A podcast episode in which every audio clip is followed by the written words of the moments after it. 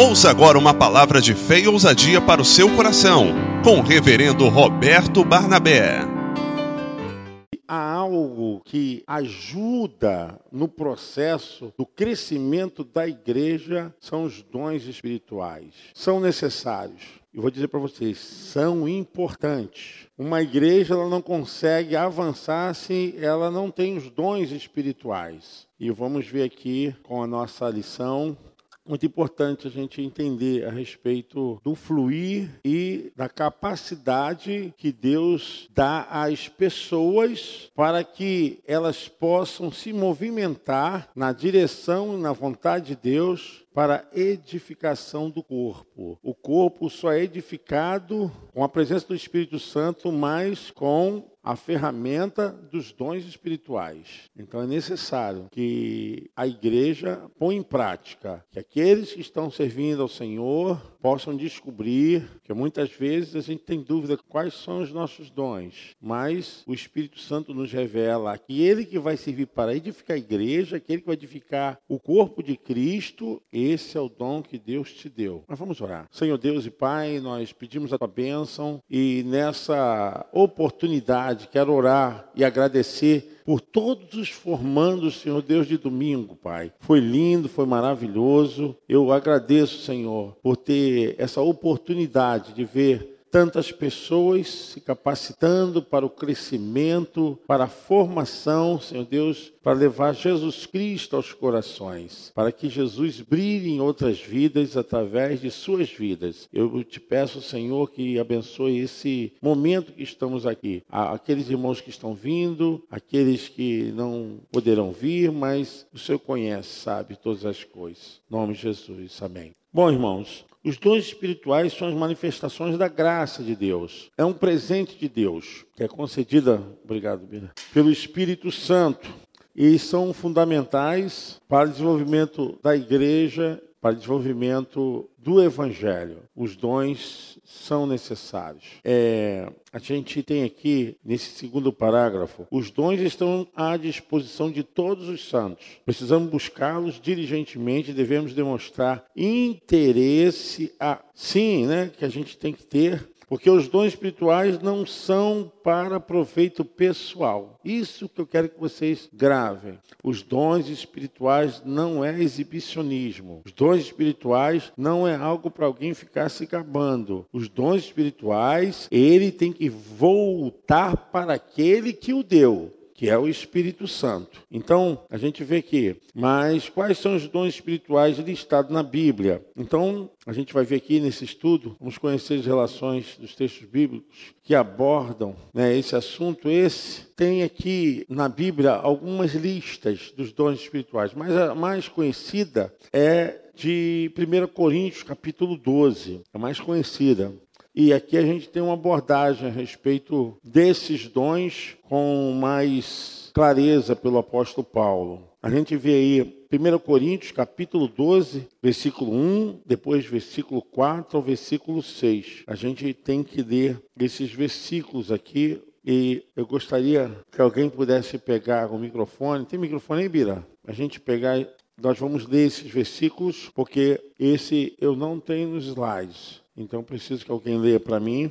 É, também de Romanos 12, do 6 ao 8, tá? que é mais uma listagem e nós vamos fazer essa leitura. Tá? Nós temos na Bíblia três listagens a respeito dos dons espirituais, mas o que mais é conhecido é 1 Coríntios, capítulo 12. E tem até em 1 de Pedro, capítulo 10, capítulo 4, versículos 10 e 11. Então, Vamos fazer essa leitura? Pode fazer para nós aí essa leitura, Rosana? 1 Coríntios 12, 1. Acerca dos dons espirituais, Obrigado. não quero, irmãos, que sejais ignorantes.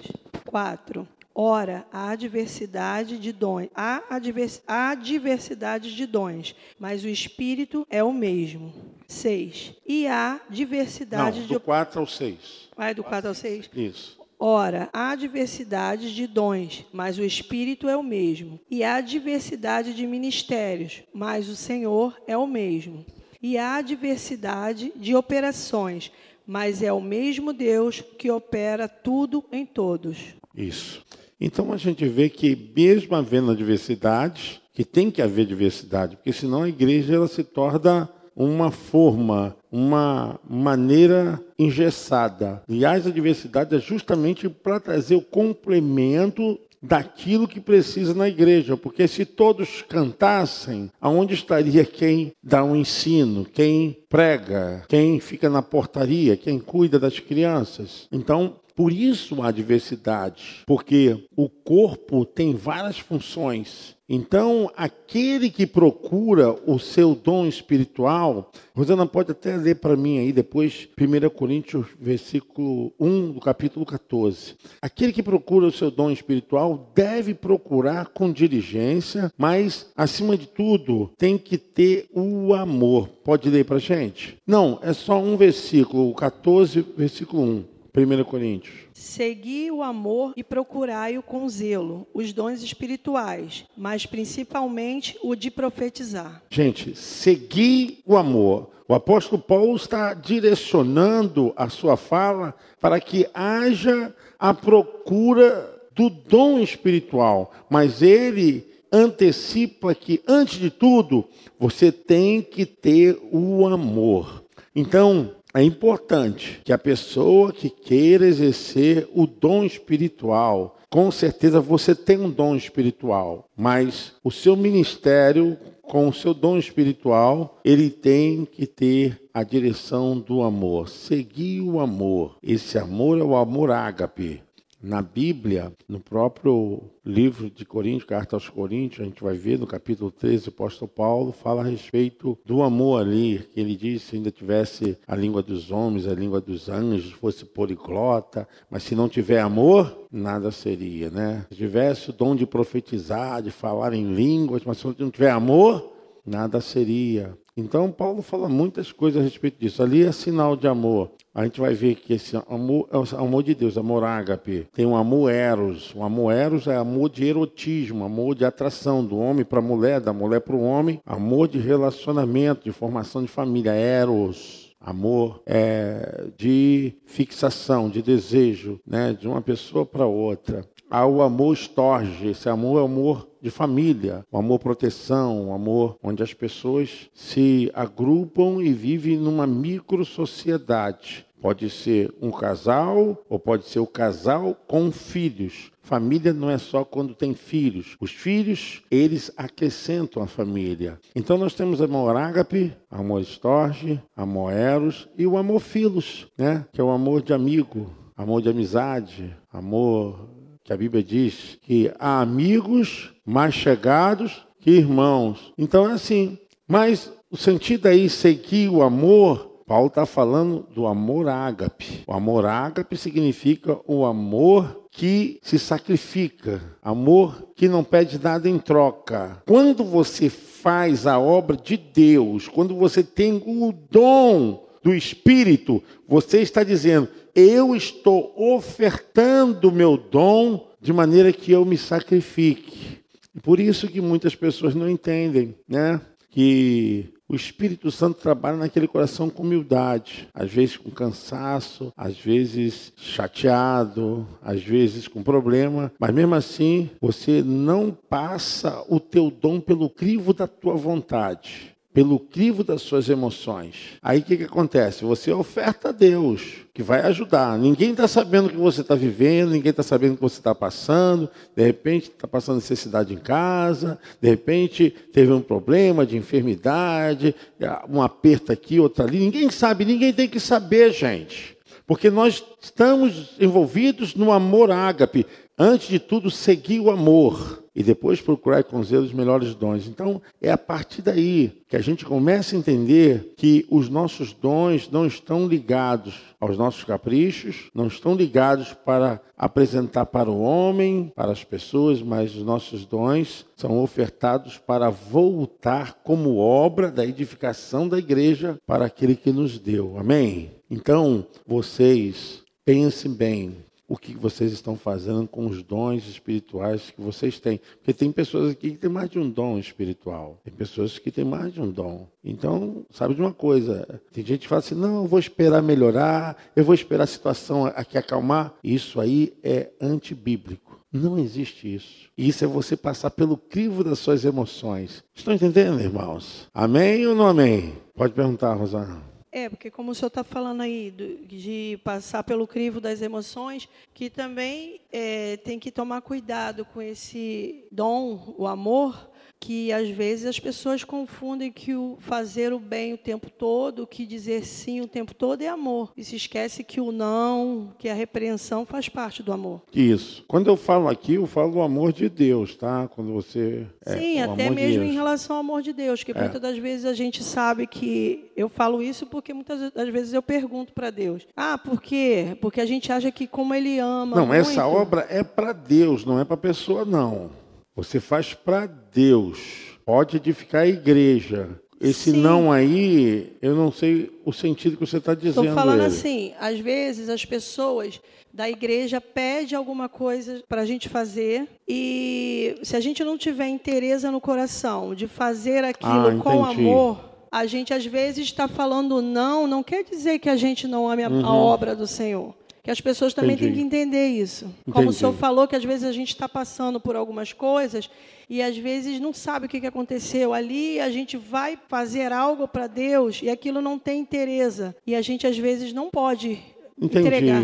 O que eu estou dizendo é o seguinte, que suas emoções não podem conflitar com o seu dom. Tipo, vou dar um exemplo. Eu vou pregar. Graça e paz, irmãos, estou chegando aqui, mas ó, eu estou muito mal não sei o quê. Aí eu estou misturando minha. Aí eu, a palavra, ela é uma. Não tenho que envolver pessoas que vão pregar e ficam dando o seu testemunho. Isso é horrível, gente. A palavra de Deus tem 66 livros tem assunto e a pessoa vai chegar, vai falar da minha filha, vai falar do meu sobrinho, vai falar. Ah, mas vou te falar, vocês vão aprender isso é, vocês vão aprender isso quando vocês estiverem estudando hermenêutica homilética. Vou te falar, isso é quando a pessoa não tem o que pregar. Não tem o que pregar. Desculpa eu falar assim direto com vocês. Aqui eu estou falando como mestre. Não tem que pregar, porque o sermão é o seguinte: tema, você tem introdução, você tem tópicos, subtópicos, você tem apelo, você tem chamado e encerramento. Você tem que pegar o texto e falar do texto, não da tua vida, entendeu? Aí há um grande erro desses pregadores. Está sendo usado pelas suas emoções. Corretamente, estou concordando com você. E a gente tem que ter cuidado, porque as nossas emoções podem manipular a obra de Deus. Por isso que eu estou falando que independe de você estar bem, se você comeu ou não comeu, se está doente, se Deus falar assim, ó, vai usar o meu ministério, você tem que fazer o que Deus quer. Se alguém perceber, se alguém, pelo Espírito, sentir, encostar em você, Gisele, está acontecendo alguma coisa, aí é outro papo. Aí é outro papo. Aí a Gisele pode chegar, sim, né? O Espírito Santo pode deixar isso para que alguém perceba e alguém chegue e, poxa, o que é está acontecendo? Aí você não tem nada a ver com a questão das emoções. Porque, infelizmente, olha, eu vou falar, olha só, pessoas têm mania. Vamos supor, o camarada viveu um momento na prisão, ele só prega sobre prisão. Viveu não sei o que de doença, só fala de doença. Isso vira um vício, uma cacomania. Vira uma cacomania. Aí Vamos para o principal, você que puxou o assunto. Isso vai edificar a igreja? Estão entendendo a questão dos dons espirituais, irmãos? Justamente, Suzy. Mas é isso, o pessoal tem que entender que os dons, eles são para edificação do corpo de Cristo. Não estou dizendo que você não possa dar testemunho, estou dizendo o seguinte: se você foi chamado para pregar, pega o texto, pede o Espírito Santo, você foi chamado para pegar, Senhor, me dá um texto, eu preciso falar com a sua igreja, me dá uma palavra, me dá uma revelação, Deus vai te dar o texto e você vai receber toda a orientação de Deus, para que quando você chegar ali para falar, você esteja falando algo com texto e contexto, algo bíblico, algo bíblico, porque infelizmente esse assunto que você puxou aqui Está acontecendo direto. Mas tem que ser assim, tem que ser assim. Não pode fugir, tem que usar o texto. Você pode até com texto, você chamado assim, você apoiar, corroborar, né? diz que é fortalecer o texto. Você pegar outro texto para fortalecer. Mas você fica contando de experiências da vida e você está fugindo da palavra. Pastor. Uhum, isso. Olha só. É, olha só. Eu separo sempre essa questão, compromisso com a obra de Deus e quando eu não estou bem, mas isso não significa que eu não vou ser usado, entendeu? Pelo fato de você não estar se sentindo bem, não significa que você não pode ser usada, porque isso aí é um problema da sua alma. Vocês, tiveram essa aula comigo? A questão da tricotomia? Já tiveram, né? Isso é questão da sua alma. Se você não está bem, não é o teu espírito, é a tua alma. É, mas nesse caso, você está quebrando um compromisso, quebrando uma aliança. Eu posso até é, não estar bem. Vamos supor, hoje cheguei em cima da hora. Eu mandei uma mensagem para as meninas falando: olha, segura o pessoal que eu vou chegar no laço. Rapidinho, para te dar aquela maquiada, né? Mas se eu deixasse a minha alma falar, eu falei com o Henrique, Henrique, eu já estou cansado, mas eu tenho um compromisso com Deus, tenho um compromisso com vocês. Me convidaram me pagando para eu estar na quarta e no domingo num lugar. Ah, falei, olha, não posso. Não posso. Quarta-feira eu dou aula no discipulado. Ah, domingo de manhã só não pode. Domingo de manhã eu tenho um compromisso com a jornada. Não posso, não posso. E eu me dá oferta. Não posso. Gente, é questão aí de você respeitar a tua aliança com Deus dentro desse compromisso. Porque eu não vejo esse momento aqui como momento de passatempo, não. Vocês estão sendo edificados, eu estou sendo edificado, eu estudei a lição. Então, todos nós estamos sendo edificados. Então, nesse momento, assim, eu vejo que a gente tem que ter cuidado com as nossas emoções, com os nossos sentimentos, né? Porque, de repente, você, vamos supor, você que trabalha com culinária, hoje não deu certo, o fogão deu um problema, né? O, pessoa que veio para pegar encomenda não pegou, ficou encomenda. Você se entristece, você, claro, você é um ser humano, se entristece. Mas isso aí, isso aí não tem nada a ver com o seu compromisso com Deus, né? Quantas vezes o Marcelo chegou ali e falou, pô, Rev, estou cantando aqui, mas minha coluna está toda. Falei, meu filho, é assim mesmo. Esse sacrifício de louvor, sacrifício de amor, é o chamado ágape. É o amor ágape, é o amor que não pede nada em troca, é o amor sacrifício. É o amor de Jesus, que não pede nada. Agora, o amor filos, o amor eros, o amor estorge, é diferente desse amor. Você vê que o amor filos, amigos se separam, né? Amor eros, casal também se separa. e o estorge também, família também briga, cai no pau e divide e não sei o quê. Mas o amor ágape não. Então, por isso que a gente tem que entender muito bem que a, a, a língua grega ajudou muito. Infelizmente, o hebraico arcaico, antigo, ele não dá muito sentido às palavras, mas a língua grega, né, a, a Roma, e porque eles dominavam pela língua, né, era a língua latim e o grego. E isso facilitou para dominar as pessoas, mas também trouxe benefícios, porque foi através do grego, né, a, a, a língua Septuaginta, quando houve a transliteração do hebraico para o grego facilitou muito. E o Novo Testamento foi escrito em grego. Então, abriu a visão do entendimento, porque como você definir o amor de Deus com amor para com uma outra pessoa? É a confusão lá de Davi com Jonatas. Pode falar, irmão? Fala, Henrique. Fala, pergunta, meu filho. Não, pastor, é referente ao que o senhor estava falando da, da nossa emoção não, não sobressair da, do nosso dom, né? Mas, e o senhor deu exemplo a questão da pregação, que a pessoa às vezes conta a vida dela toda e foge do foco da pregação. O senhor falou da questão da hermenêutica, a questão da homilética, mas também há um princípio da, da, da, da hermenêutica, da homilética, na verdade, que é a aplicação pessoal, né? Que também pode ser utilizado para a igreja. Por exemplo, o senhor está pregando sobre um caso, sobre uma passagem bíblica e essa passagem também para corroborar a mensagem, o senhor dá um exemplo Não, pode, que foi aplicado. pode, né? pode. Permitiu também, né? Não tem, Tem, não, aí, extremo, não, né? aí, aí não tem, pode ser aplicado. Eu estou dizendo você ficar usando seu exemplo de vida em momento que você deveria pregar a palavra. Isso. É, aí, Como se fosse um, como se fosse um é, contar um testemunho, né? Por exemplo, é muito comum hoje não, mas há um certo tempo era muito comum pessoas que foram da vida do crime pregar nas igrejas, pregar em favelas e só contar o testemunho da vida dela, né? Só fica naquela, desculpa a expressão, aquela ladainha chata. Entendi. E, o evangelho é edificação, o evangelho é novidade de vida. Isso que você falou aí, aplicação de testemunho, de condição pessoal, eu posso, tendo uma pregação, pegar esse apoio de reforço, falar de Edward, eh, falar de alguém que foi evangelista, o John Wesley, isso eu posso aplicar, e aplicar o testemunho dele dentro do meu contexto. Agora, eu pegar uma coisa que não tem nada a ver com o contexto que eu estou pregando, aí eu fujo da visão daquilo que seria aplicado. Mas nesse caso, não, você está É a certo. aplicação, né? Calma aí. Chega aqui, Henrique. Henrique está cansado também, mas cheguei.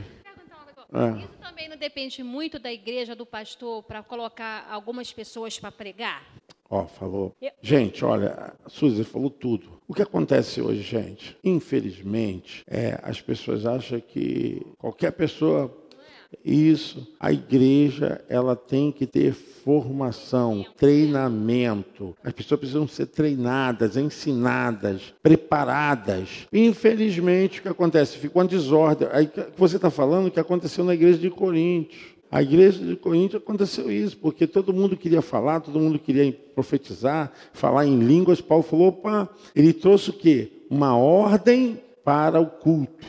Ele trouxe aquela ordem para o culto. No capítulo 14 que você estava lendo lá, ele resolve esse problema, tá, Pastor, Rosana? o meu filho falou uma coisa para mim que ele gosta daqui porque ele vê que quando o senhor prega, ele até falou para mim, mãe, o pastor Roberto, ele todo domingo ele é ele prega, mas ele quando eu dá uma oportunidade para alguém, ele sabe como ele dá a oportunidade, a pessoa prega também. Ele falou isso para mim, entendeu? Ah, que bom, que bom que Porque ele percebeu ele isso. falou, mãe, às vezes a gente vai numa igreja, vamos ver uma, vamos ver a pregação, a pregação não alimenta a gente, a gente do mesmo jeito que a gente entra, a gente sai. É. E é pecado do, do rapaz? Está falando, não, não, não tem nada de errado, porque, olha, está correta a sua colocação, está correta. A gente tem que dar o melhor para o Senhor, procurar mais entendimento, procurar mais capacitação, porque se a gente quer resultado, isso só vem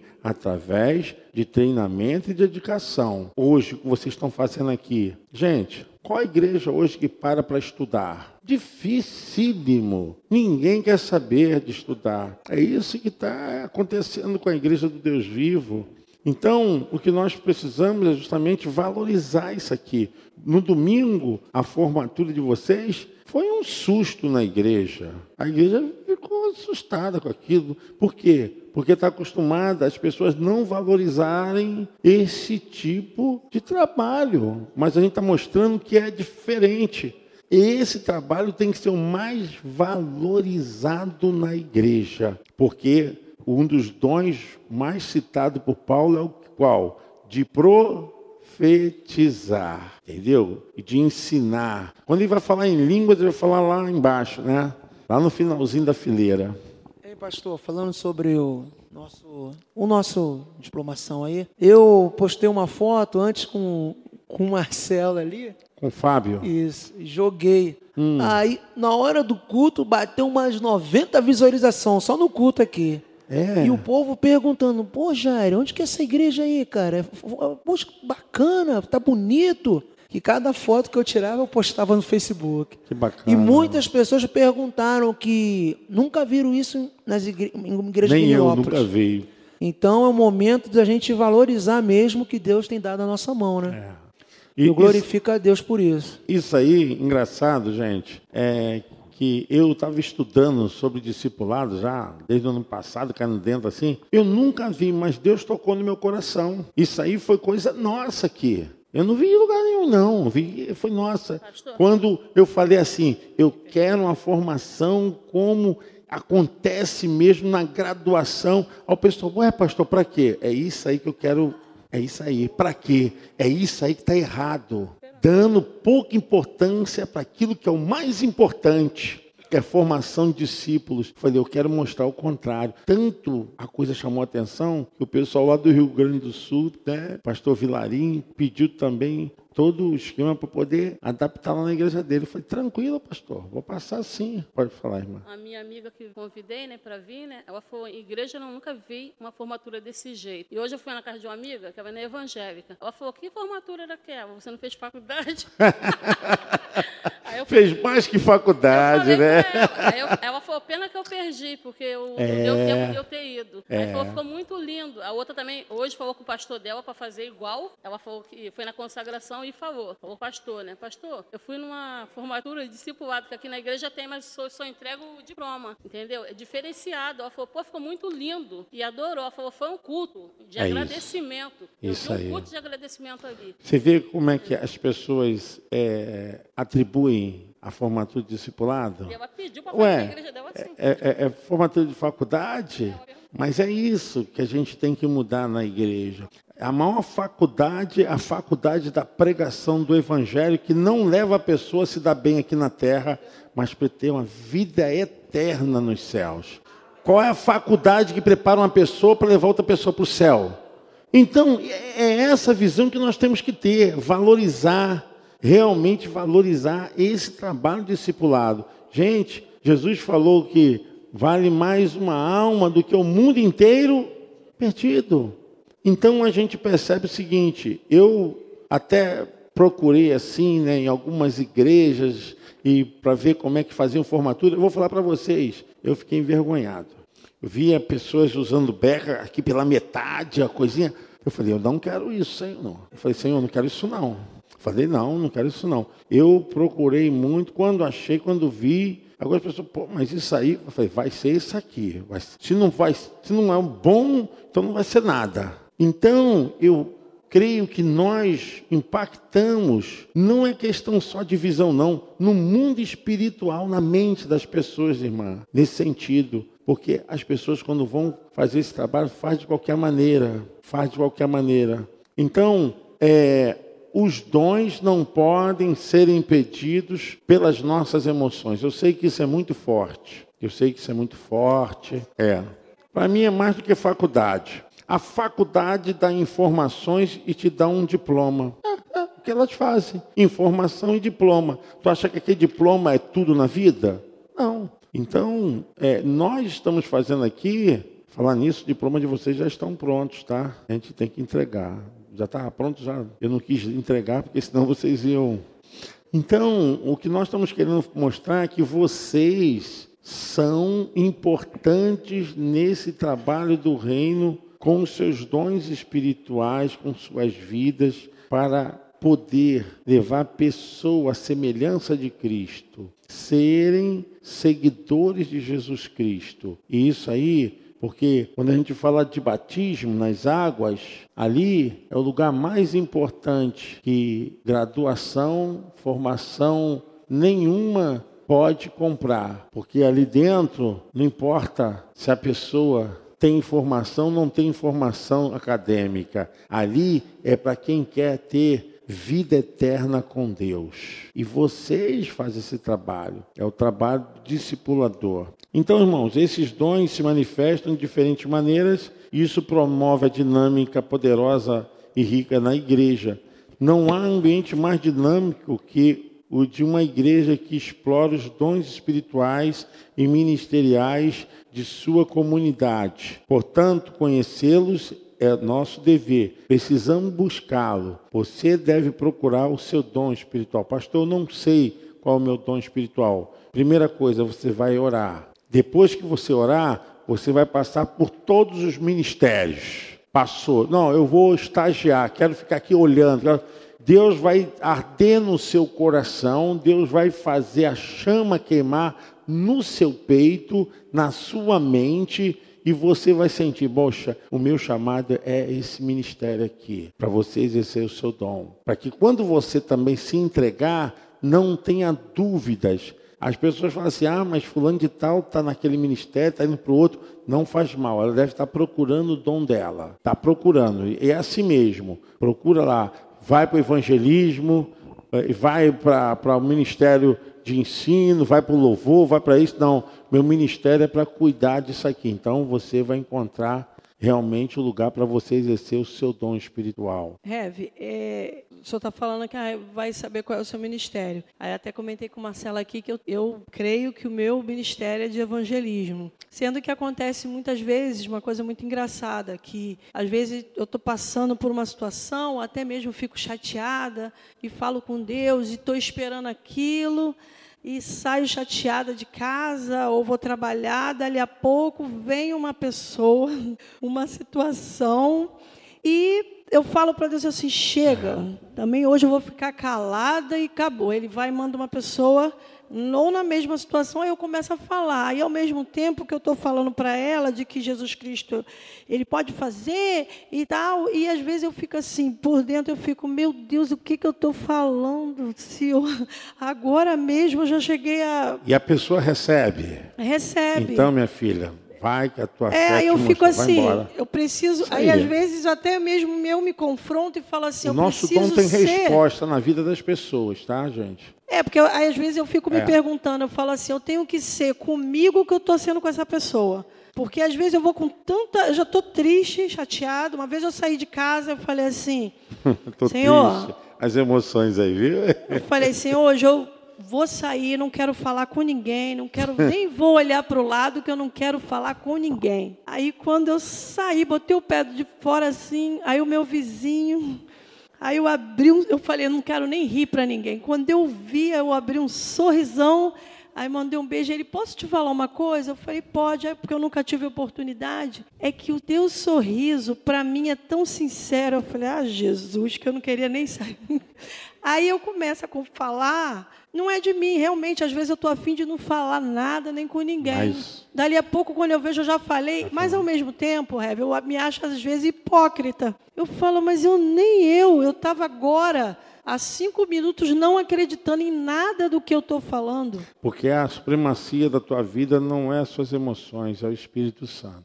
Gente, eu vou falar para vocês, não pense que porque nós estamos tristes, porque estamos passando problema, que o Espírito Santo não vai nos usar. Ele não nos usa pelo poder da nossa carne. A carne é a nossa alma, é o nosso querer, a nossa vontade. O nosso espírito é um nível acima da alma. Essa aula vocês vão ter agora. Quem vai fazer teologia aqui? Levanta a mão. Quem vai fazer teologia? Então, vocês têm que fazer teologia, é muito importante.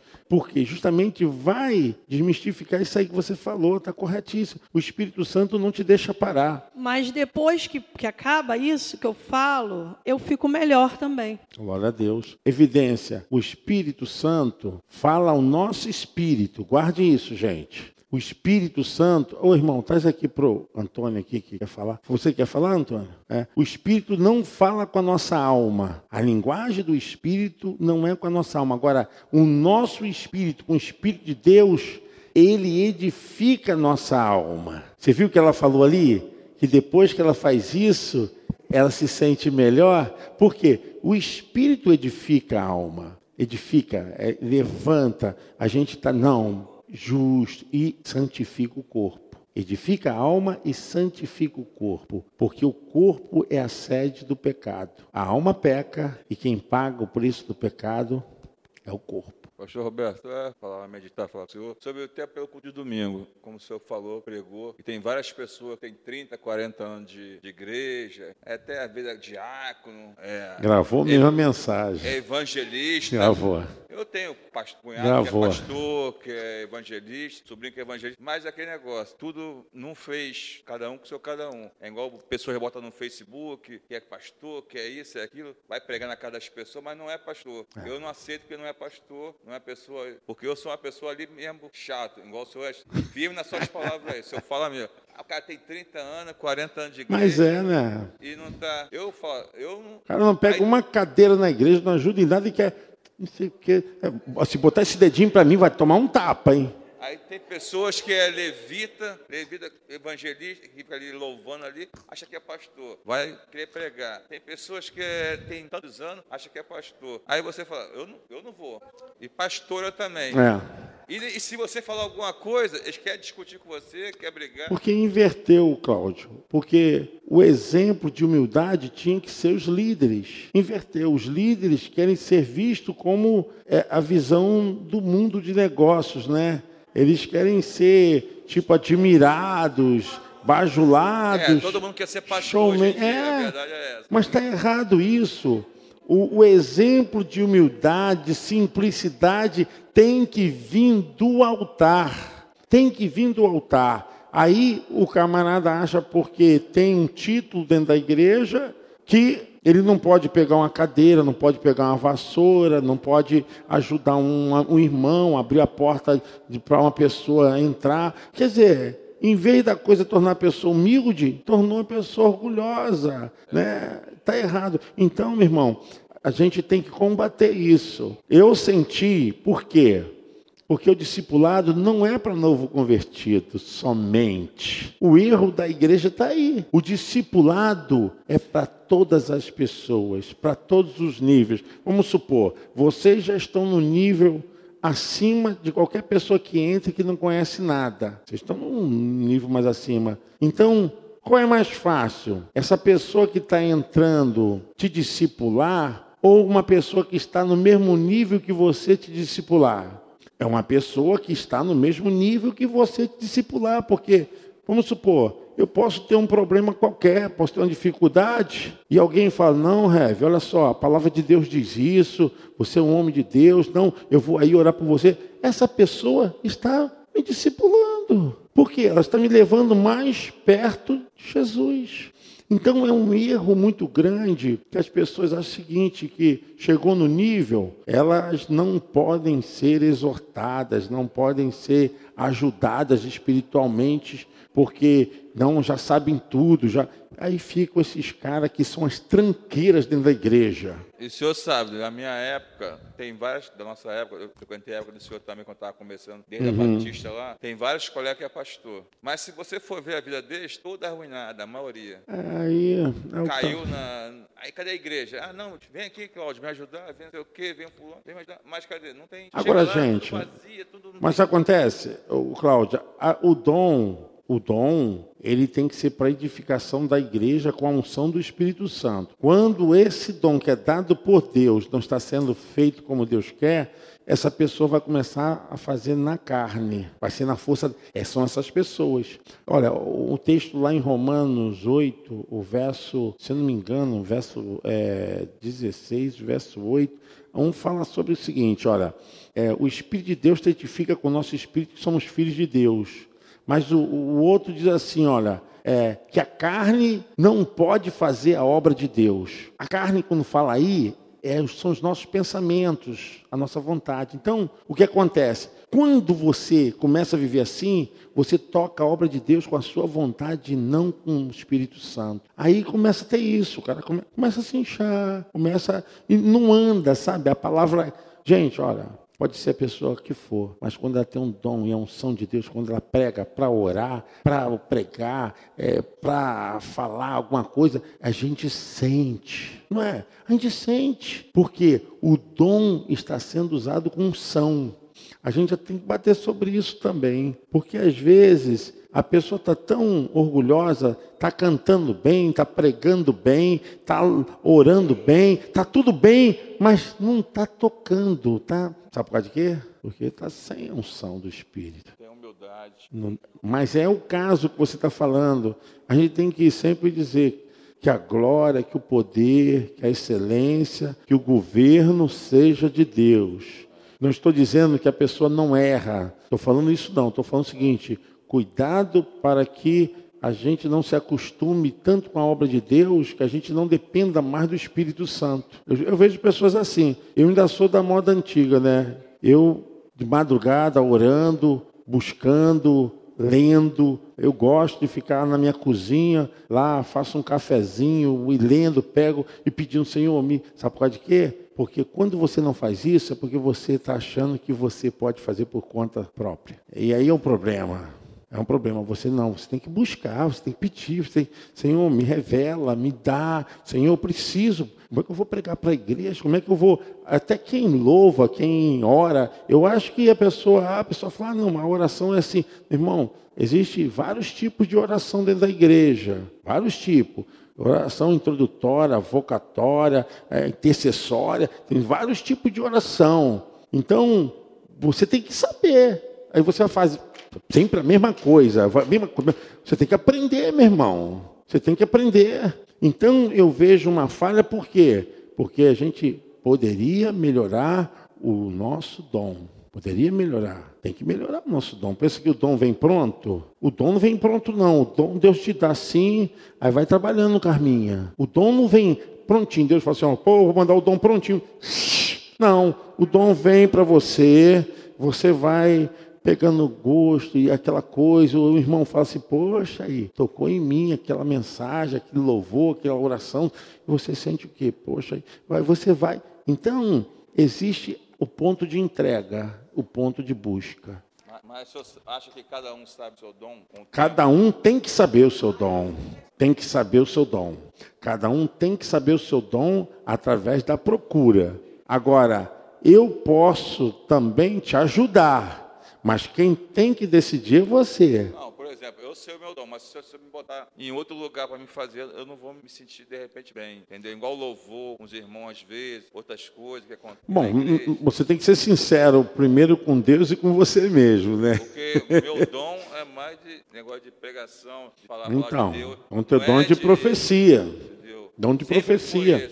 É de pregar. Não é de ficar junto com os irmãos, ficar louvando. Tá, correto, entendi. Ele falou que o dom dele não é de ficar até cantando. O meu irmão me chamou para isso, mas não é, não é aquilo que eu quero, entendeu? Correto. Mais alguém quer falar? Aqui, a Eliane ali está levantando a mãozinha ali. Ei, pastor, só corroborando o que o irmão falou e a Rosana disse, certa vez na, na igreja que eu pertencia, eu e a Camila pertencíamos, a, um pregador falou assim, aquilo que mais te incomoda é o teu chamado. E isso aconteceu realmente na minha é. vida, sabe? Porque desde novo, acostumado a evangelizar na igreja que eu, eu e minha mãe participávamos, a gente sempre estava evangelizando todo domingo, trabalhando, fazendo um trabalho de, de visita nos lares, e isso foi acabando se tornando, não é que foi um hábito, mas foi assim, um chamado automático. E hoje em dia eu não consigo mais, eu não me vejo em outro departamento que não seja assim, um trabalho de evangelismo, evangelismo. um trabalho social, eu não me vejo mais longe disso. Eita, olha só, tem dons que não aparecem, tá, gente, na igreja.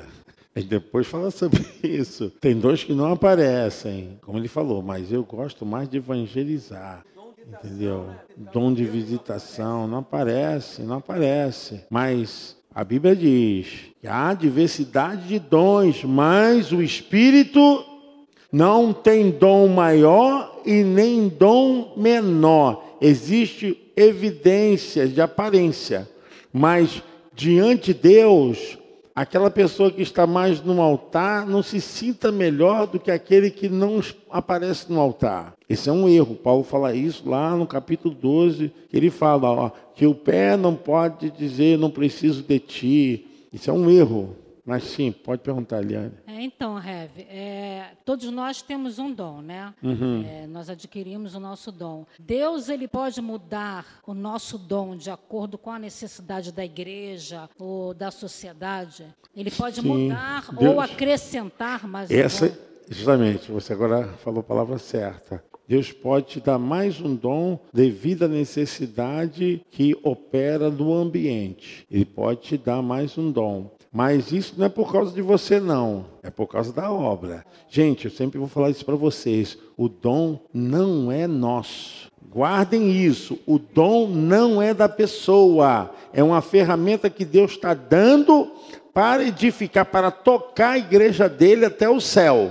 Porque quando chegar lá, ou se você partir antes disso, o seu dom vai ser retornado para o eterno. Então, não pense a pessoa assim, que o dom, ah, o meu dom. Não, você pode até falar isso, mas sem entender. Mas o dom é o dom do Espírito Santo, que é dado para você para ajudar na igreja. Fala, irmã. É, é, é uma dúvida que eu tenho sobre dons. É, por exemplo, uma pessoa é muito usada por Deus ela tem um cargo na igreja, só que aconteceu algo e essa pessoa pecou, caiu. Isso, isso não significa que Deus tirou o dom dela, porque tem pessoas que falam que a pessoa, quando não tem um cargo na igreja ou um ministério, não pode ser usada por Deus. Eu, na minha visão, visão eu, Rose, pessoalmente, não biblicamente falando, eu acho e tenho experiências que pessoas, sim, não estando em cargos e nem em ministério, são usadas tremendamente, porque já aconteceu comigo isso. Só tem homens de Deus que falam que não recebem porque não tem um cargo e nem mesmo um ministério na igreja. É, é o dom e ministério não tem nada a ver. Só Olha acreditam só. que são usadas quando faz parte de uma é. congregação ou quando ou tem um cargo é, não tem nada ministerial. A ver. Tem nada a ver. Gente, ninguém pode dizer que não exerceu o seu dom porque não tem ministério, cargo na igreja. Isso não existe. O seu dom, ele tem que ser usado em todo e qualquer lugar que você estiver. Todos os momentos. E vou te dizer uma coisa: às vezes é até melhor a pessoa não ter ministério, que o dom flui melhor. Porque quando mistura com as coisas humanas, dá uma encrenca danada. Então, é, isso é um erro, tá, irmã? A igreja fazer esse tipo é, de seleção de pessoas que são usadas porque tem ministério. É um erro, entendeu? Porque o ministério é para servir. Se a pessoa tiver o dom e tiver o ministério, a responsabilidade ainda é maior, porque o ministério significa no grego servir a Deus visando o irmão. Então, como o irmão falou aqui, o, o Henrique, né? que ele ardeu no peito dele, aquela coisa do evangelismo. Ele não precisa ser presidente do evangelismo ser parte do ministério. Não, ele, claro, faz parte do corpo, mas ele está livre para evangelizar. Livre, evangelizar como a Rosana faz aí, evangeliza vizinho, quem participa lá do ambiente de trabalho dela. Então, é, o, o dom é uma coisa que flui de Deus para tocar nas pessoas que não tem nada a ver com cargo, se é pastor, se é diácono, se é levita, se é... tem nada a ver, tem nada a ver, entendeu? Isso tem que fluir de forma que você sinta que a pessoa está edificando. Olha só, por que, que há muito tempo eu sentia que eu tinha um dom de ouvir as pessoas? Ouvir as pessoas. Aí eu entendi por que, que eu tive que vir para formação como psicanalista clínico. Entendeu? É, entendeu as coisas? Porque que Deus me trouxe? Porque eu ouvia tantas pessoas, ouvia tantas pessoas. Eu enfermo em casa, eu tive uma fratura na minha tíbia. Eu não quebrei o perônio, mas quebrei a tíbia. E fiquei oito meses em casa. E quem ingessa até aqui na cintura sabe que é brabo. Eu fiquei oito meses. Não precisou operar, mas fiquei afastado do trabalho. Foi um, foi o tempo que mais Deus falou comigo. E eu, assim, porque você precisava ir banheiro, aí uma pessoa ia lá e eu ficava, eu quebrado, aconselhando o cara. O cara ia na minha casa, o pessoal ia... Eu falei, Senhor, que mistério é esse? Eu querendo ir no banheiro, querendo fazer minhas necessidades, tinha que não podia sair, que a perna. Aí eu aprendi uma coisa. Aprendi isso. Quando você não vem, aquilo que eu falei aqui, né? Não está na Bíblia. Você não veio pelo amor, você vai pela dor. Eu vim pela dor. Por isso que até hoje o pessoal fala, poxa, é, vem jogar uma bola. Eu fiz um voto de não jogar bola. Que eu quebrei minha perna jogando bola. Eu falei, nunca mais eu quero jogar bola. Eu não quero ter uma. Também falo assim, não quero ter um arranhão. Não quero, não tem. Mas também são as coisas assim que Deus faz, mas aí eu acho que cada um é cada um, né? Deus fez comigo isso, eu tento respeitar. Então, é, eu senti que o meu dom era o dom de ouvir, entendeu, irmã? E eu não tinha ministério nenhum. Não tinha cargo nenhum na igreja. Era o dom de ouvir. Eu gostava de ouvir as pessoas. E as pessoas gostavam de falar comigo. Então, isso foi me acompanhando, me acompanhando. Aí que tá. Eu acredito o seguinte: que Deus te dá isso para você ver. Está surtindo efeito na vida das pessoas. Entendeu, Cláudio? Tem que surtir efeito, porque você vai saber se é o teu dom mesmo, se está fazendo efeito na vida das pessoas, não por causa de você, pelo Espírito Santo. Aí sim. Então, Rev, quando eu falei do amor, naquela hora do dom do amor, que nem sempre é dizer sim, foi relacionado a isso. Porque, por exemplo, às vezes, quando eu estou evangelizando alguém, nem sempre eu falo palavras doces. Eu confronto aquela pessoa ah. mesmo. E às vezes eu sou num certo ponto eu sou ignorante. Não, aí tudo é uma bem. Igno... Sim, era nisso que eu estava falando, porque nem sempre eu vou chegar para uma pessoa que aconteceu que eu tinha um culto aqui na quinta-feira para vir, já passou e eu tinha uma cliente marcada e eu sei do, da situação dela, pessoal, uhum. e ela estava atrasada e ela acabou me atrasando para não vir ao culto. Só que na verdade eu perdi a vontade de vir ao culto. Aí ela virou e falou assim: não vai me atender, né? Eu falei assim: não vem. Era aniversário dela. Falei, não vou mais para a igreja. Aí falei com o Marcelo, vai você sozinho, porque eu não estou afim de ir para a igreja. Eu achei aquilo estranho, mas eu falei, não vou, porque eu não estou querendo ir, eu não vou ser hipócrita. E eu não estava com vontade de ir, que eu falei que eu vou atender ela. Quando ela chegou, ela falou, ah, porque eu já estou. Rosana, você não quer me. O pessoal já estava do outro lado da rua esperando com churrasco para ela. Aí ela falou assim: Rosana, tu não quer me atender amanhã, não? Eu falei: não, eu não vou te atender amanhã, não. Ai, Rosana, sabe o que, que é? é? É porque eu já bebi, eu falei, eu já vi. Chega, deita aí e vamos embora. O que está acontecendo? Aí eu já comecei a situação que era e confrontei então, ela. É o ministério de João Batista, cajado. É. É, chega um ponto que eu. É. Aí eu já usei a situação de eu não vir ao culto, que eu entendi e falei para ela. Deus mudou as suas Foi. emoções que eu falei para ela. Tá falei... vendo, gente? Olha só o exemplo dela. Parece até que ela foi assim, uma pessoa imprudente, não vi, mas... E eu usei isso, eu falei para ela, eu é falei, verdade. olha só, você está fazendo isso, isso e isso, mas você é tão importante para Deus que Ele não... Ele me foi tirou a vontade de vir para a igreja para poder ficar com você. Não. Chega, esquece que está lá fora e agora aqui, pronto. Aí eu também já não deixo sair, também aí já sou ignorante. Já pega firme. Gente, olha só, só queria falar que essas listagens que tem a respeito dos dons espirituais, a gente vai ver em Romanos. A gente já está citando aqui, eu só vou só. É, Romanos, a gente vai ver que tem um dom, é, Romanos 12, 6 a 8, profetizar, que é o de pregar, né? É, servir, ensinar. A gente vai ver que esse dom de ensinar é um dom maravilhoso. Dom maravilhoso. Eu acredito que vocês devem buscar esse dom. A igreja precisa, tem poucos mestres na igreja. Dá ânimo, contribuir. Esse aqui que os pastores gostam muito. É. Eu estou só brincando. É, liberar, né? mostrar misericórdia.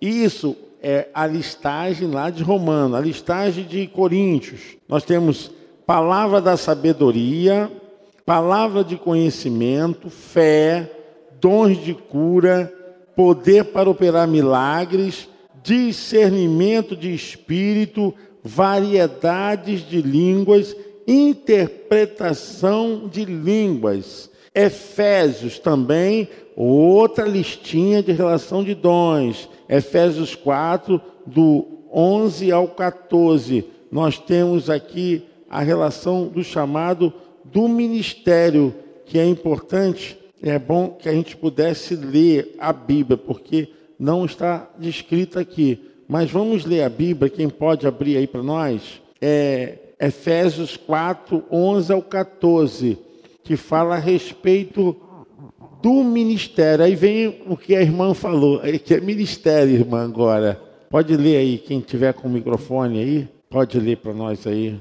E ele mesmo deu uns para apóstolos, e outros para profetas, e outros para evangelistas, e outros para pastores e doutores, querendo o aperfeiçoamento dos santos para a obra do ministério, para edificação do corpo de Cristo, até que todos cheguemos à unidade da fé e ao conhecimento do Filho de Deus, a varão perfeito, à medida da estatura completa de Cristo, porque não sejamos mais para que não sejamos mais meninos inconstantes, levados em roda por todo vento de doutrina, pelo engano dos homens que com astúcia enganam fraudulosamente. É isso aí, que coisa. Engraçado que isso aqui, quando eu aprendi, é fácil você gravar. Bota assim a sua mão, assim, ó. Que são os dons lá em Efésios, que são os ministérios. Que você vê aqui, apóstolo, né, profetas, evangelistas, pastores e mestres. Você grava. Antigamente, até para gravar, eu escrevia nos dedos, né? É porque você. Mas é interessante. Esses cinco ministérios que exerceu. Agora a gente tem que ver o contexto, né? O contexto, o contexto aqui, porque apóstolo hoje é empregado, porque apóstolo de verdade foram aqueles que andaram após Jesus. Aqueles que andaram com Jesus, Jesus subiu aos céus e eles continuaram a obra. Aqueles que estavam ali continuaram. Então, apóstolos, apóstolos, pela palavra mesmo, foram aqueles que foram discípulos do Senhor Jesus Cristo. Entenderam, irmãos? Há, hoje esse emprego, é um emprego, é emprest... porque apóstolo é aquele que toma conta de mais de uma igreja, tá? O pastor é de uma igreja, o apóstolo é que toma conta dos pastores com mais de uma igreja são chamados apóstolos. Mas apóstolo, no emprego da palavra mesmo, foram os que andaram com Jesus Cristo. Não, João Batista não foi apóstolo. Foram os discípulos de Jesus. André, Felipe, são os doze. É aqueles que também cresceram, né? Que se tornaram a, a, a multidão que seguiu Jesus. Fala, irmã. Foram aqueles que viram Jesus, que conheceram e continuaram que andaram com ele. Pode, pode perguntar, irmã. Tira sua dúvida mesmo, não tem problema não. Isso. Mas esses doze que se tornaram os apóstolos. Esses mas, 12... mas teve mais de doze, tá, gente? Teve, esses são os mais conhecidos. Lembra que eu falei aqui no nível de discipulado? Jesus discipulou os doze, Jesus discipulou os três, Jesus discipulou um. E nesse caso, a evidência foi maior nos doze, mas tiveram mais de doze apóstolos. 70, os 70, os 70. E depois foi mais do que 70. Foi mais do que 70. Antes de Jesus ser ascendido aos céus, Jesus tinha multidão de pessoas que estavam pregando.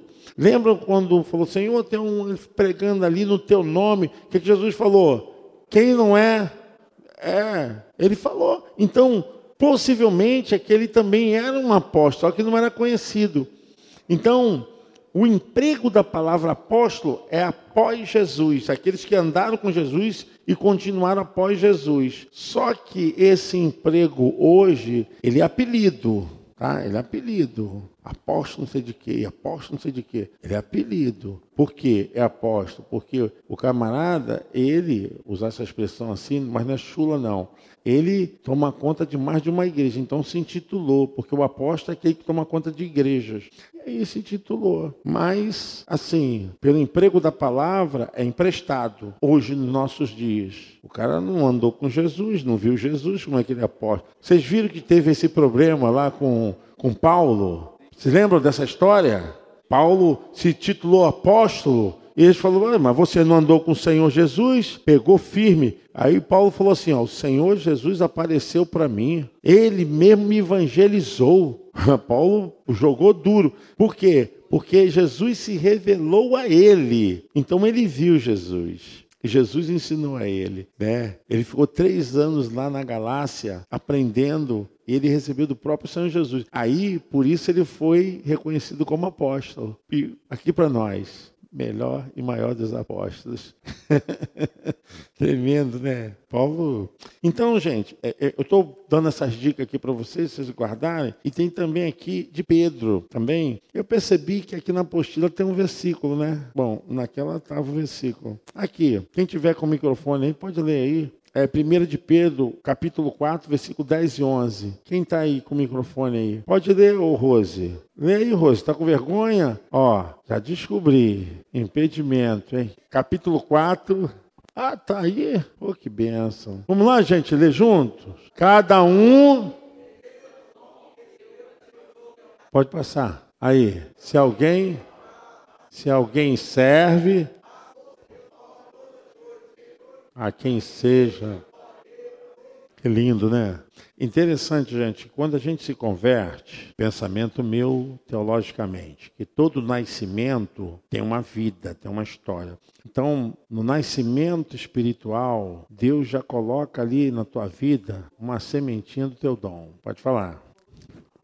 Gnóstico, que Deus condena isso. Aí eu isso aí agora. Que Deus dá Senão, cadê Elias, João Batista? Claro, pô, Deus é Moisés. inteligente, rapaz. Deus é inteligente, rapaz. Tu acha que a coisa acontece assim? Deus é inteligente, entendeu? Eu creio que quando a pessoa se converte, a diferença de dom e talento. O talento, ele é natural, mas o talento não edifica. O talento, ele é algo da pessoa para a pessoa. O dom não, é de Deus para Deus. Uhum. É, é da boca dos pequeninos que é o perfeito louvor, a inocência. Então eu creio dessa forma que quando a pessoa se converteu ali, nascimento espiritual, entendeu? Ah, essa pessoa tinha um talento e ela se converteu, o talento dela vai ser convertido para a evocação do dom. Não tem que ficar duas coisas brigando, porque é o que eu falei, o espírito santifica a alma. Então, logo que essa pessoa tivesse um talento, o talento dela é para quê? O talento dela é para voltar para ela mesma ou para falar de alguma coisa qualquer. Mas o dom não. O dom é exclusivo para mover as coisas de Deus na vida do ser humano e essas coisas precisam voltar para Deus. Entendeu? É, a diferença é essa. É grande, gritante. É grande, gritante. Não tem como a gente comparar talento e dom. Agora, Pedro fala aqui né, que pelo menos um dom cada um de nós recebemos. Então, nós temos que ter diligência, cuidado. Paulo, Pedro está dizendo: cada um exerce o dom que recebeu. Então, tem um dom aí que recebeu. Tá? Tem, tem. Então, ele fala: administrando fielmente a graça de Deus em suas múltiplas formas. Eu acho lindo isso.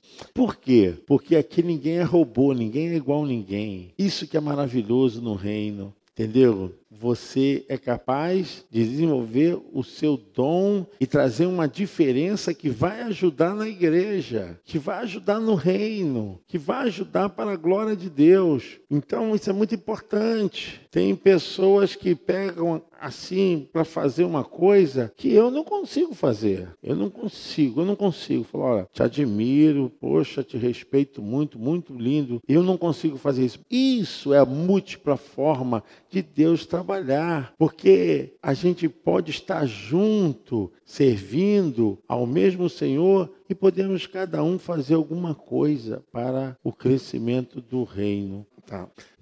É, mas isso acontece hoje em dia. Hoje em dia está passando mal, irmãzinha. Ah, o que acontece? Eu vou falar uma coisa para vocês. O ser humano anda muito, sabe, orgulhoso. Ele é voltado só para ele. O hedonismo, né? Você só faz para você a gente vê que esse tipo de relação dentro da igreja é uma coisa que não dá fruto, não dá fruto, não dá fruto, não dá fruto. A pessoa bota a mão, às vezes trabalha, às vezes bota até dinheiro, o troço não anda, não funciona. Então, por quê? Porque está fazendo para a glória dele, para a vontade dele, o hedonismo, a adoração dele, para ser visto. É, o que está acontecendo hoje é isso aí. Infelizmente é muito triste, é muito triste. E a igreja, a igreja, eu falei, olha, a igreja tem que ser restaurada. De que forma? Através do ensino. Tem que ser transformada, tem que ser confrontada. Porque camarada chega assim com carteirinha, querendo te dar carteirinha aqui, ó. Eu tenho 30 anos de igreja, 20 anos de igreja. Falei, ainda não é convertido, né? Parece até que tempo de igreja faz a pessoa. Falei. Ah, o que você está falando não não tem, assim, tem sentido o que você está falando, tem sentido. Eu creio que muitas pessoas que botam expectativa muito lá em cima e não conseguem, a frustração e a vergonha pode levar ela, pode sim, pode. Não, não. As igrejas viraram, viraram é, é, é, lugar de atração, né? É, infelizmente, infelizmente, com vergonha. mas de uma forma muito. Uma, um percentual muito grande. De que as igrejas estão trabalhando muito o, o membro para dar certo em tudo. Aquela velha história, onde você botar a mão vai prosperar. Então eles acham que é sucesso o tempo todo. E não estão trabalhando a cabeça da pessoa que é assim, ó, nem tudo é, é 100%. Mas isso não é evangelho, né, Henrique? Isso aí, isso é uma gestão é, que as pessoas fazem de empreendedorismo na vida do membro. É, isso, isso, não é evangelho. O pessoal fala aí de algumas igrejas aí, eu falo, meu irmão, isso aí como empreendedorismo na vida do membro, tudo bem. Agora, se você vir falar para mim que evangelho não é, porque evangelho não garante isso, não. É, porque não trabalha a cabeça do membro para passar por situações, né? Mas vem por causa da doutrina, né? Esse vento de prosperidade. A doutrina da prosperidade trouxe isso, né? Que o crente não passa necessidade, que o crente não fica desempregado, que o crente não tem dor de tá cabeça, tá que, que o filho do crente não estuda escola pública. Eu nunca vi isso, rapaz, uma besteira. Isso tem nada a ver com o evangelho, isso. Ah, é. Você quer falar, irmão? Levantou o braço? Calma aí, deixa o microfone. Gente, vamos ouvir aqui ele aqui. Eu vou, vou fechar aqui com um assunto aqui depois é, dele. Vou falar desde antigamente, tinha, igual você falou, tinha os apóstolos escolhidos por Jesus. Mas só antes de Jesus che chegar, né, tinha os, os, os profetas. Os profetas. Aí eu queria saber, naquele negócio, quem é melhor que quem, quem é mais que quem? Porque igual na igreja hoje em dia, uns acham que é melhor que o outro, que é isso, aquilo, que faz, acontece. Entendeu? Como tem várias dominações hoje em dia, você sabe como é que é. Preparada desde novo, às vezes, para é, não deveria ser visto assim com grau de quem é superior ao outro, né? Mas as pessoas dizem o seguinte, que o apóstolo ele está acima dos outros, mas isso aí é essa besteirada. E na verdade, na verdade, todos eles são pastores, tanto quanto o, o, o apóstolo, o, o, o que é mestre, o que é doutor, entendeu?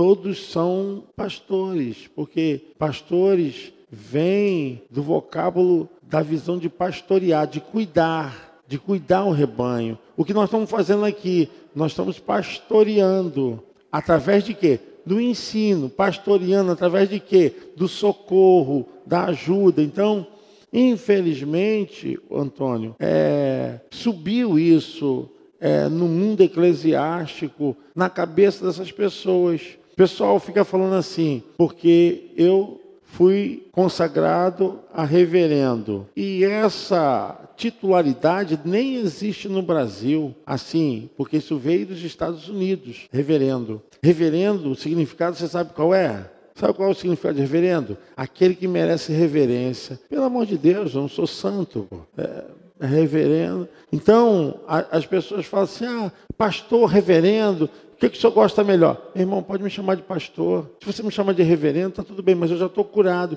Isso não sobe a cabeça, porque reverendo é mais do que pastor. Entendeu? Reverendo é como se fosse um bispo. Se me chamasse de bispo, era até melhor, porque bispo está na Bíblia. É, bispo está na Bíblia. Reve é melhor ainda. Fica mais fácil. Mas é. o senhor não acha que tem um impedimento quando tem ovelhas? Não estou falando com o senhor. Com a, Se tem, o pessoal gosta uma ovelha de... chegar, falar para outro pastor, querer debater com ele, ele não vai aceitar. Não aceita, não? Tem gente que gosta disso. Olha, assim, dentro da Nazareno mesmo. É, dentro da Nazareno mesmo.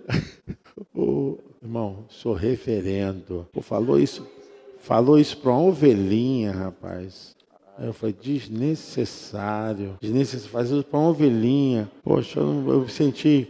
Ah, não. Mas esse erro é erro da igreja. É erro da igreja. Porque no passado, a igreja, a denominação, separava reverendos, pastores e ministros local. Era assim. Ministro local não podia sentar com pastor nem com reverendo. Era. Isso tinha na Nazareno. Entendeu? Ah, mas é que está, é coisa do homem. Graças a Deus que isso hoje, aqui na nossa igreja, não existe, porque eu trato o ministro local como pastor. Todo mundo é pastor e acabou. acabou. É, Existem algumas coisas que é, não pode fazer, mas ele cuida como pastor e tem função pastoral. Tem função pastoral. O pessoal pensa que função pastoral é casar. Gente, função pastoral não é casar. O pessoal acha que é, é fazer matrimônio, né?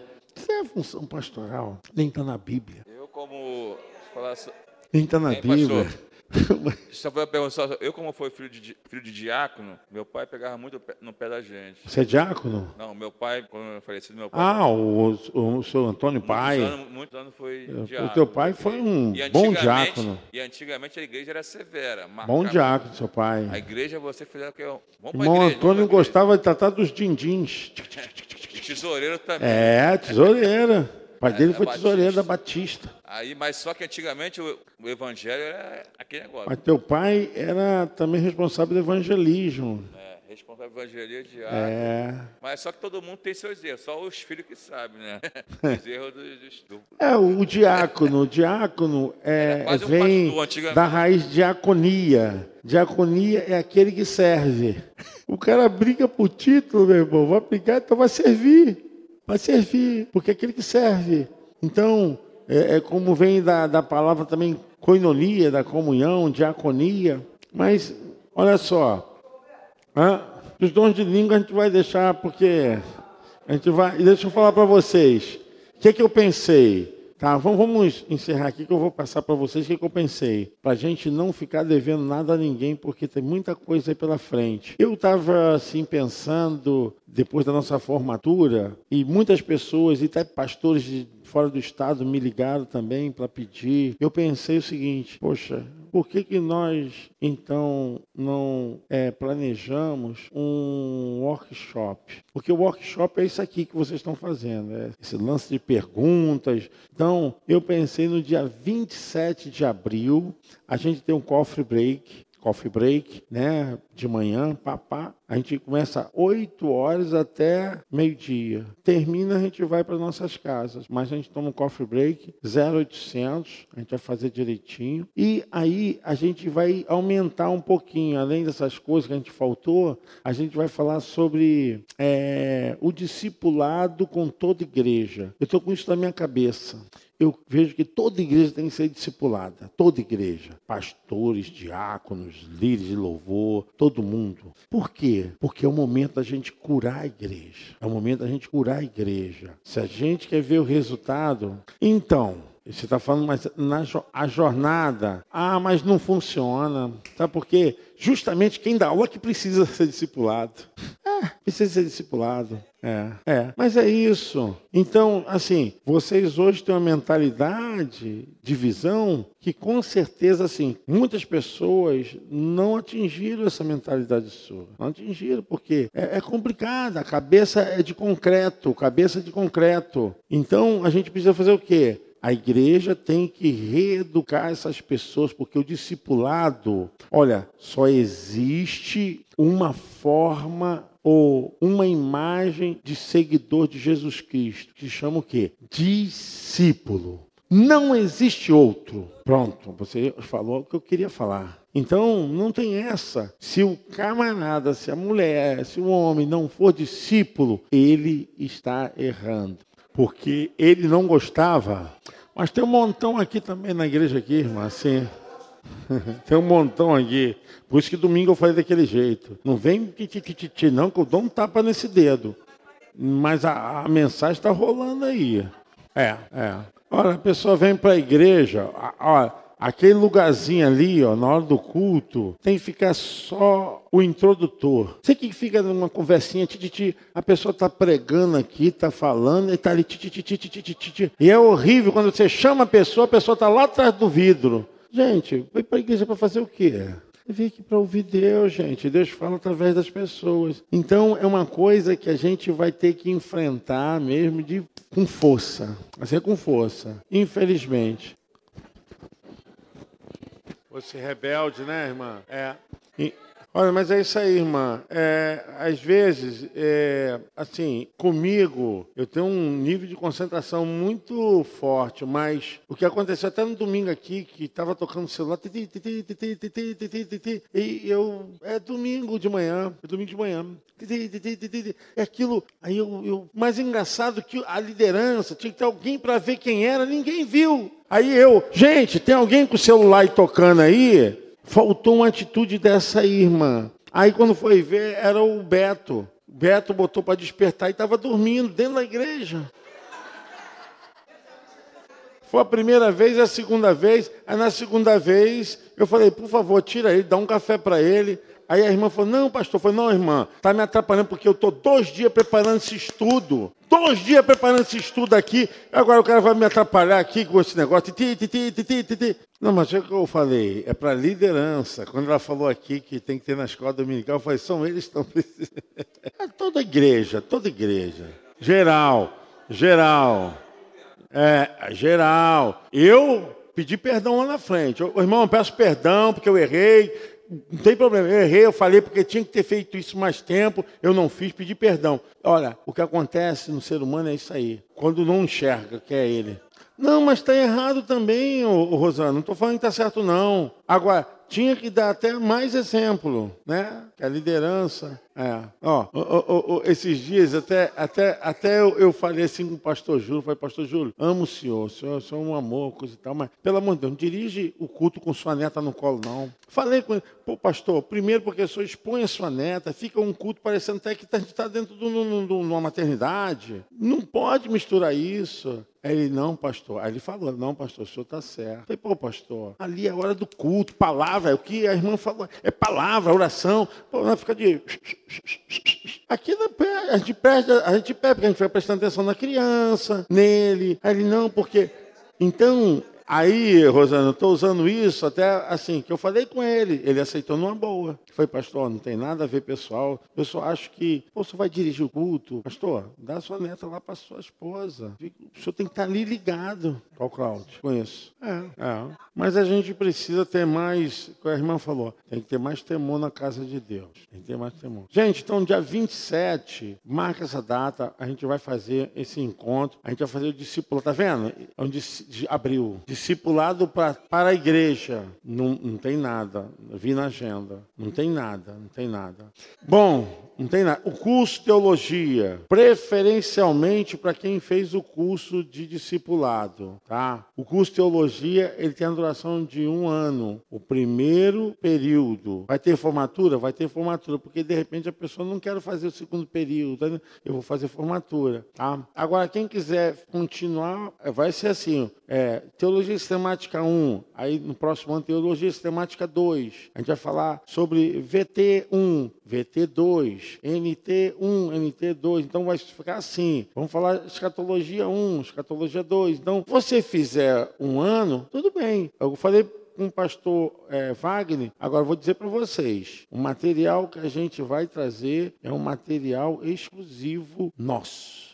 Nós estamos preparando material para preparar pessoas, porque nós queremos formar líderes, pessoas para falarem da palavra, conhecendo a palavra é, e, e, tendo capacidade até de debate. Nós estamos preparando para isso, de debate. Por quê? Não que você tenha que debater, mas a gente tem que ter a defesa da fé, né? A defesa, quando eu falo debate, a defesa da fé. Então, é, o seminário vai preparar muito a vida de vocês. E a minha ideia é justamente ver quem tem um chamado mesmo do ministério mesmo. Tem um chamado, então vamos aproveitar todo mundo. Eu quero aproveitar todo mundo. Sabe por quê, irmãos? A gente não pode ficar com os dons e, e chamados parados. Agora, eu vou oferecer a ferramenta. Eu vou oferecer a forma para ajudar. Agora, quem vai fazer isso acontecer são vocês, entendeu? É, vocês não vão estar desamparados. A gente vai ter sempre encontros. Então, o, o, seminário, se Deus quiser, já vai entrar na plataforma. Então, esse material que a gente fica dando aqui, essa coisa toda, vai acabar. Isso aqui você vai entrar na plataforma, vai botar sua senha. Ah, eu estou afim de ouvir a aula, quero saber o que o professor colocou,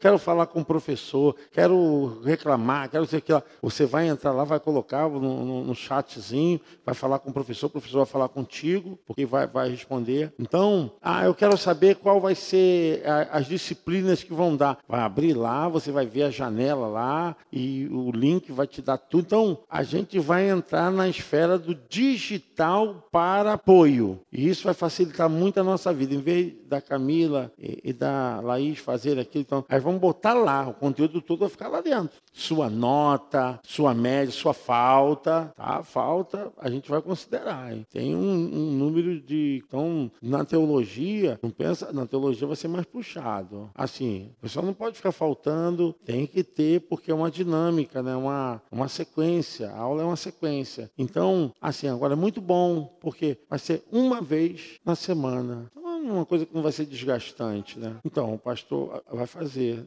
Eu acho que a pastora Suzy tem teologia sim, eu acho que tem. Agora, a diferença de bacharel em teologia é diferente de teólogo em teologia. O teólogo já é uma formação acadêmica. Então, aqui quem é teólogo sou eu, a pastora Daílze e a pastora Tânia. A pastora Tânia, eu empurrava ela junto comigo, né? tadinha, ela sofria comigo. É, ela foi lá para o Bento. Também lá, ó, ia lá para Botafogo. Botafogo para estudar. Um sufoco. Mas e eu já tinha duas faculdades. Precisava da convalidação. Então, gente, assim, vocês estão assim com um momento muito importante aqui na igreja. E eu falei com o pessoal, gente, eu quero pegar quem fez discipulado. Por quê? Porque vocês já estão bem encaminhados. Porque a pessoa que não fez discipulado vai cair de paraquedas na teologia. Vai cair de paraquedas na teologia. Então, eu prefiro que a pessoa passe pelo discipulado, depois do discipulado, vá para a teologia. Porque aí sim. Olha só, no, quando sair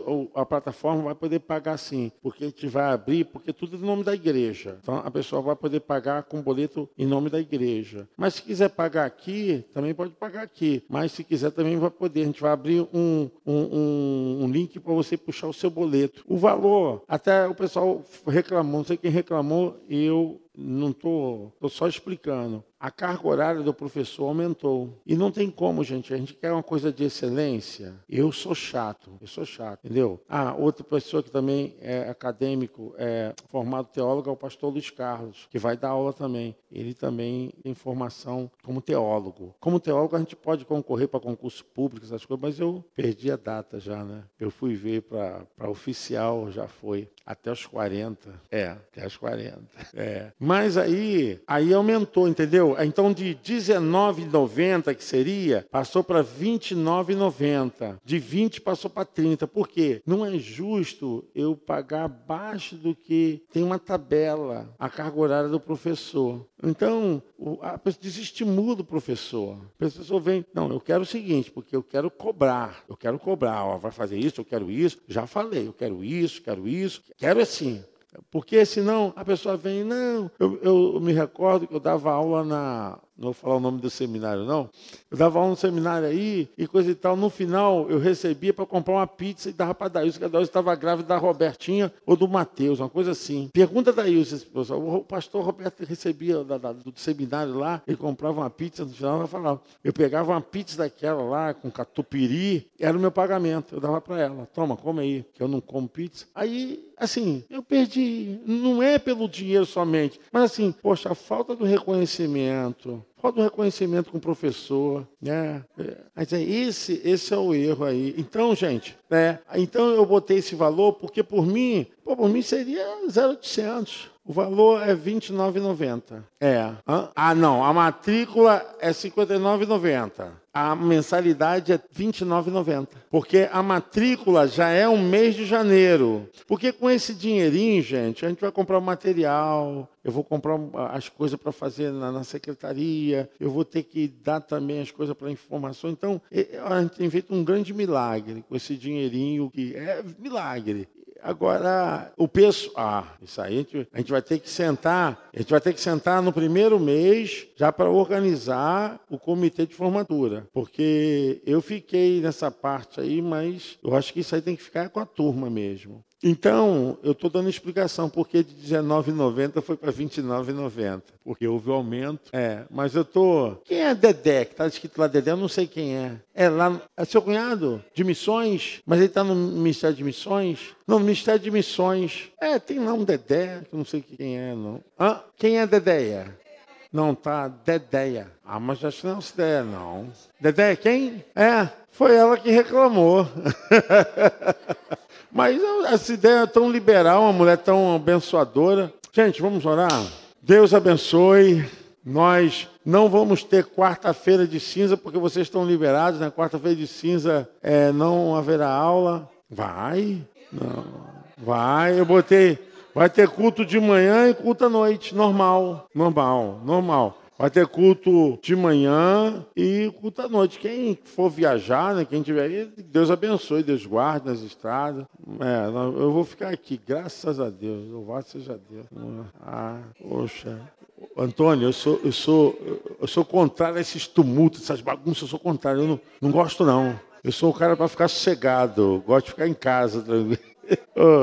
Gente, vamos orar? Muito obrigado tá, por vocês persistirem, foi lindo, mas não pare por aí não, tá, gente? Continue. Aqueles que estão começando, tá? Vamos pegar firme. Vai fazer, se essa é a tua vontade, vai fazer. Senhor, muito obrigado, Pai. Leva-nos em paz aos nossos lares e tudo que falamos aqui possamos colocar em nossos corações. Abençoa nossa igreja, abençoe, Senhor Deus, a vida de todos os discipulados, Senhor Deus, todos os que se formaram, todos os discípulos, Senhor Deus. Toma em tuas mãos, Senhor Deus, aqueles que não puderam chegar. Que esse discipulado seja uma bênção, Senhor, na vida da nossa igreja. Em nome de Jesus. Amém.